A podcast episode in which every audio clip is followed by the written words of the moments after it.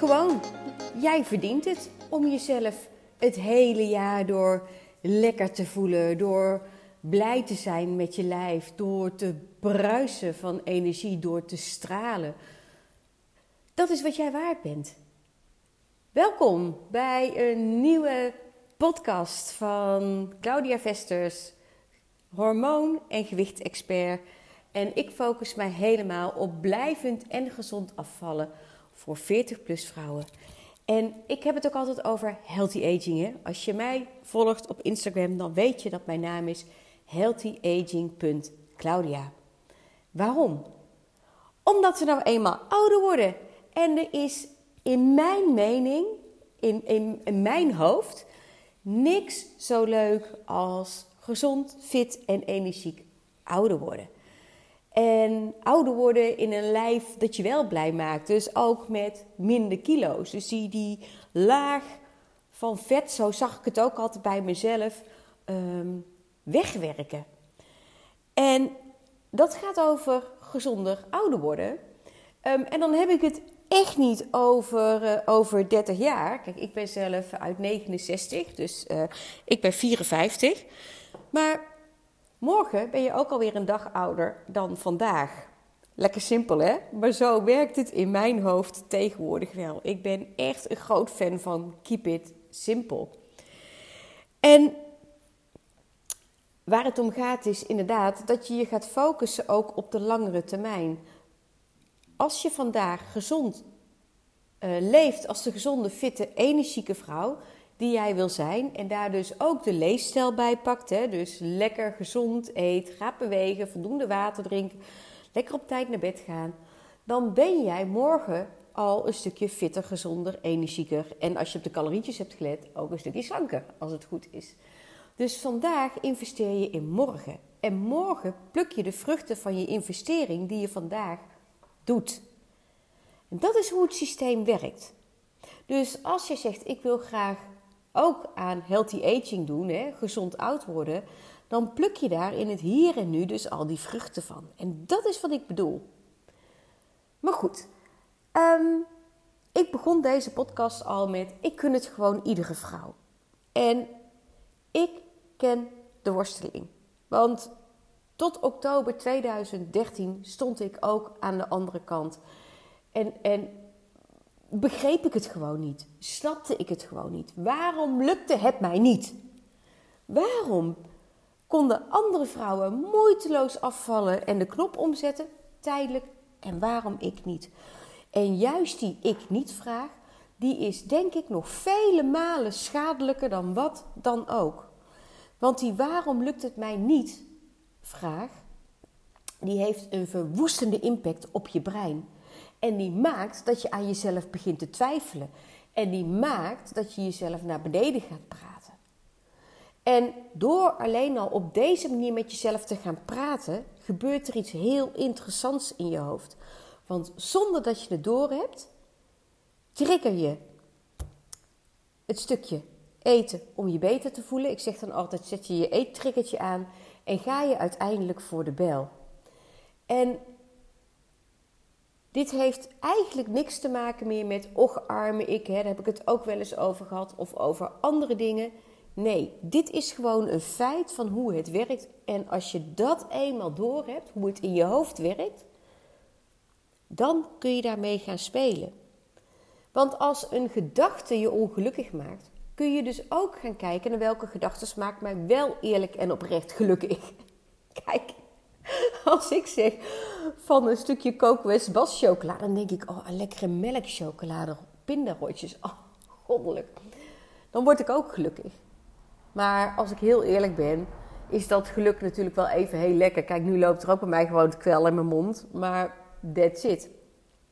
Maar als ik verder denk en denk aan, oh, ik wil lekker slapen, ik wil morgen uitgerust opstaan. Wauw, ik wil. En dan denk ik, denk ik verder. Dan denk ik bijvoorbeeld ook aan, aan shoppen, hoort erbij. Maar dan, hey, weet je, ik kan gewoon lekker alle kleding dragen die ik wel fijn vind. Ik, ik kan doen wat ik wil. Dat. En die gedachte maakt mij vele malen gelukkiger dan dat pindarotje van Coco Sorry Remy dat ik dit zeg. Ehm, en ik gun mezelf echt wel eens hoor, maar dit is wel hoe het is. Korte termijn geluk, lange termijn geluk. Dus een negatieve gedachte, een gedachte die eigenlijk niet leuk is, die zorgt ervoor dat er een eettrigger wordt aangezet en dat je voor korte termijn geluk gaat. En dan ga je voor de bel. En moet je wel. Maar je kunt dit ook inruilen voor die gedachten op de lange termijn. En dit ontdekte ik ook. En toen had ik echt zoiets van: waarom heeft niemand mij dit ooit verteld dat het zo werkt? En dat vind ik zo bijzonder. Want wat zou er zijn gebeurd als ik dit jaren eerder had geweten? Als ik zo was opgegroeid, dit mijn automatische piloot was geweest? Hoeveel anders was mijn leven dan gelopen? Eén ding weet ik zeker: dan had ik nu niet deze podcast voor jou ingesproken. En ik ga er ook niet moeilijk over doen. Het enige dat ik weet, en daar vertel ik ook wel eens over op social media, dit weekend heb ik dat nog gedaan. We leven nu overigens um, ehm, 21 februari 2024, dan weet je dat, hè, voor als je deze podcast later een keertje luistert. Afgelopen weekend heb ik gedeeld over mijn prachtige zus Karin.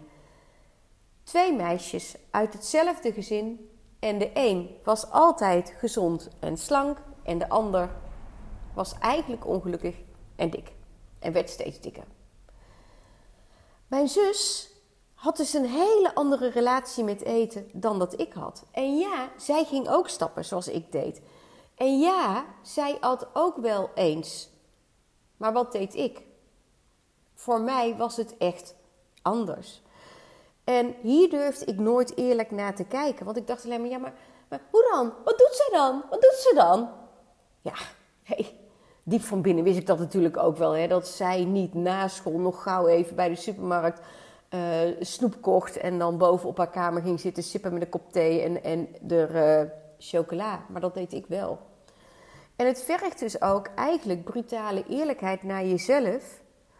Om hier open in te zijn. En dat hoef je niet aan de grote klok te hangen. Kijk, ik durf het nu met jou te delen.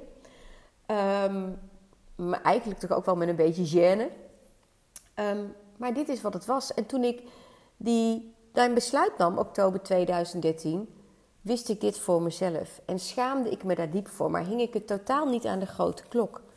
Sterker nog, mijn lieve man, hè, de liefde van mijn leven, met wie ik al, ik weet niet hoe lang getrouwd ben, oh dit jaar 30 jaar trouwens, um, die weet het ook pas sinds een, een jaar of drie, hoe erg het met mijn eten was. Zo lang heb ik het verborgen gehouden. En ik weet ook dat dat gebeurt bij de vrouwen die ik coach. En dan zeg ik, oké, weet je, ik vind altijd de kennismaking in een één op één gesprek of in een één op één coach traject altijd mega belangrijk, want er moet een basis van vertrouwen zijn. Dus ik altijd, kom maar, Weet je, met mij mag je het wel delen, want ik ken het. Ik heb ook geen oordeel meer erover. Dus gooi het er maar lekker uit, dan kunnen we vanuit daar op gaan bouwen. En dat is die veilige basis die ik ook altijd in mijn coachtrajecten wil inbouwen. Je veilig voelen.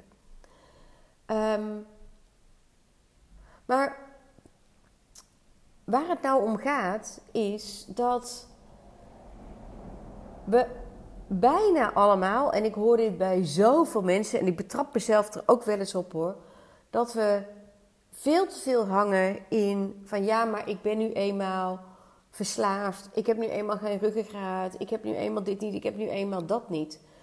En al die gedachten, die zijn dus weer funest. Als je aan jezelf gaat vertellen dat jij nou eenmaal niet zonder een wijntje kan, dat het nou eenmaal niet gezellig is zonder een wijntje, of dat je nou eenmaal chocolade verslaafd bent, dan is dat in jouw brein jouw realiteit.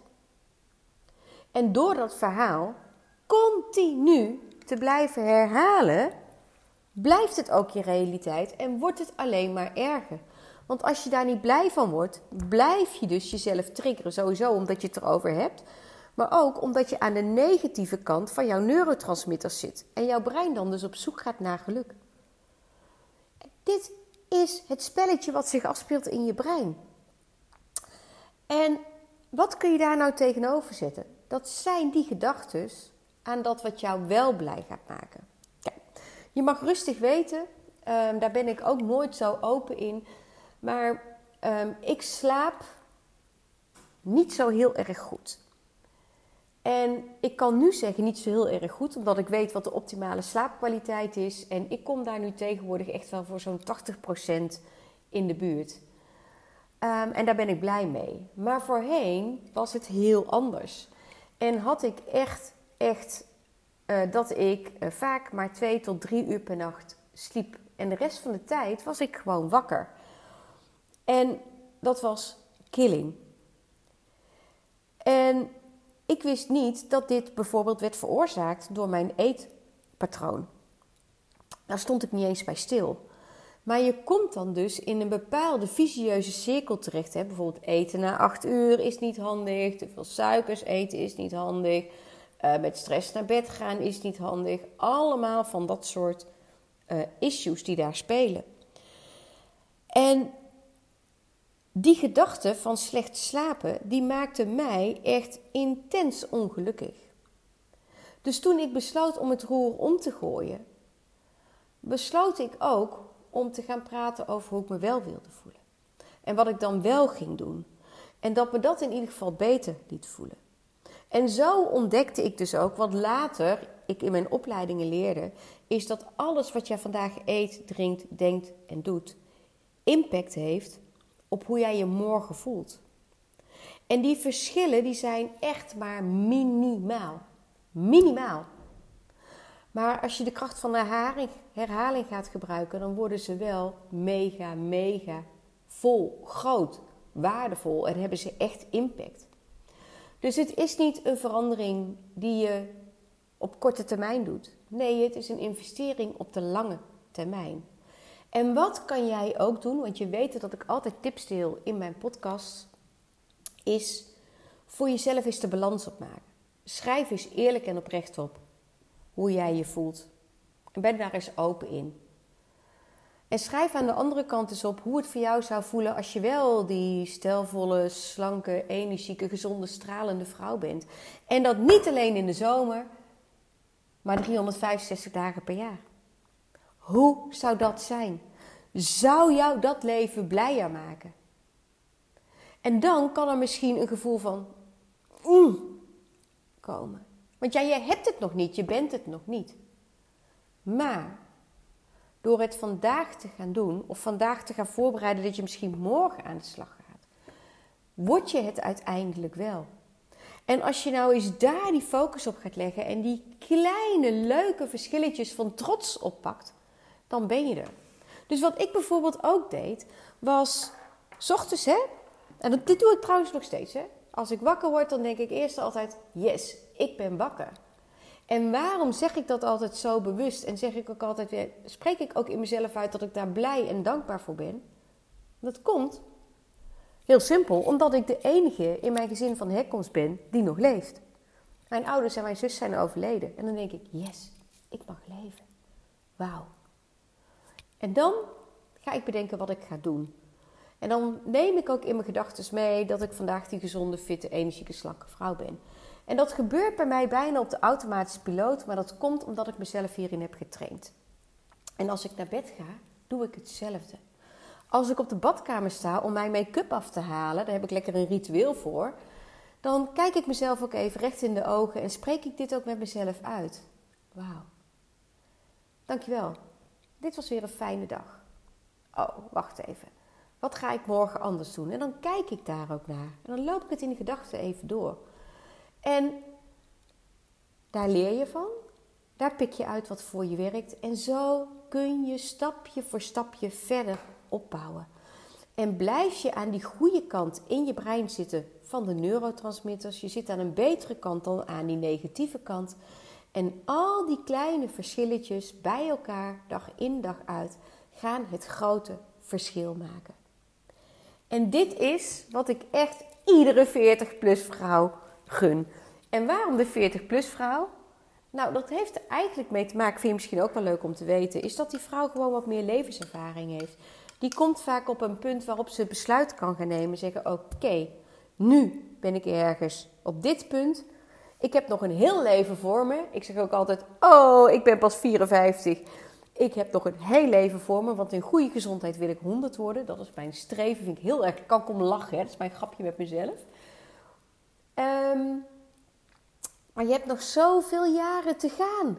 Wow, het leven begint pas na je 40ste, je 45ste, je 50ste.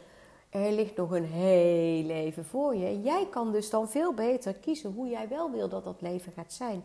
Dus dat is voor mij de reden waarom ik vooral werk met 40 plus vrouwen. Bijna allemaal 45 tegen de 50 plus zelfs. Waarbij ik vroeger dacht, waarom zou je nog moeite doen? En nu denk ik, wow, waarom zou je het niet doen? Tijden zijn zo veranderd, weet je. Ehm, vroeger, als ik dacht aan 50, dan dacht ik aan oma en oma. Die liep toen in een bepaald soort jurken. Dan was je oud, afgeschreven. Maar zo gaat het tegenwoordig niet meer. No way! Het leven is echt anders. En dat is wat ik iedere vrouw gun. En ik hoop ook weer dat deze podcast jou daarbij mag helpen, inspireren, heeft gemotiveerd.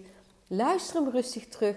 Delen met iedereen die je lief is. Tag me op social media, healthyaging.claudia.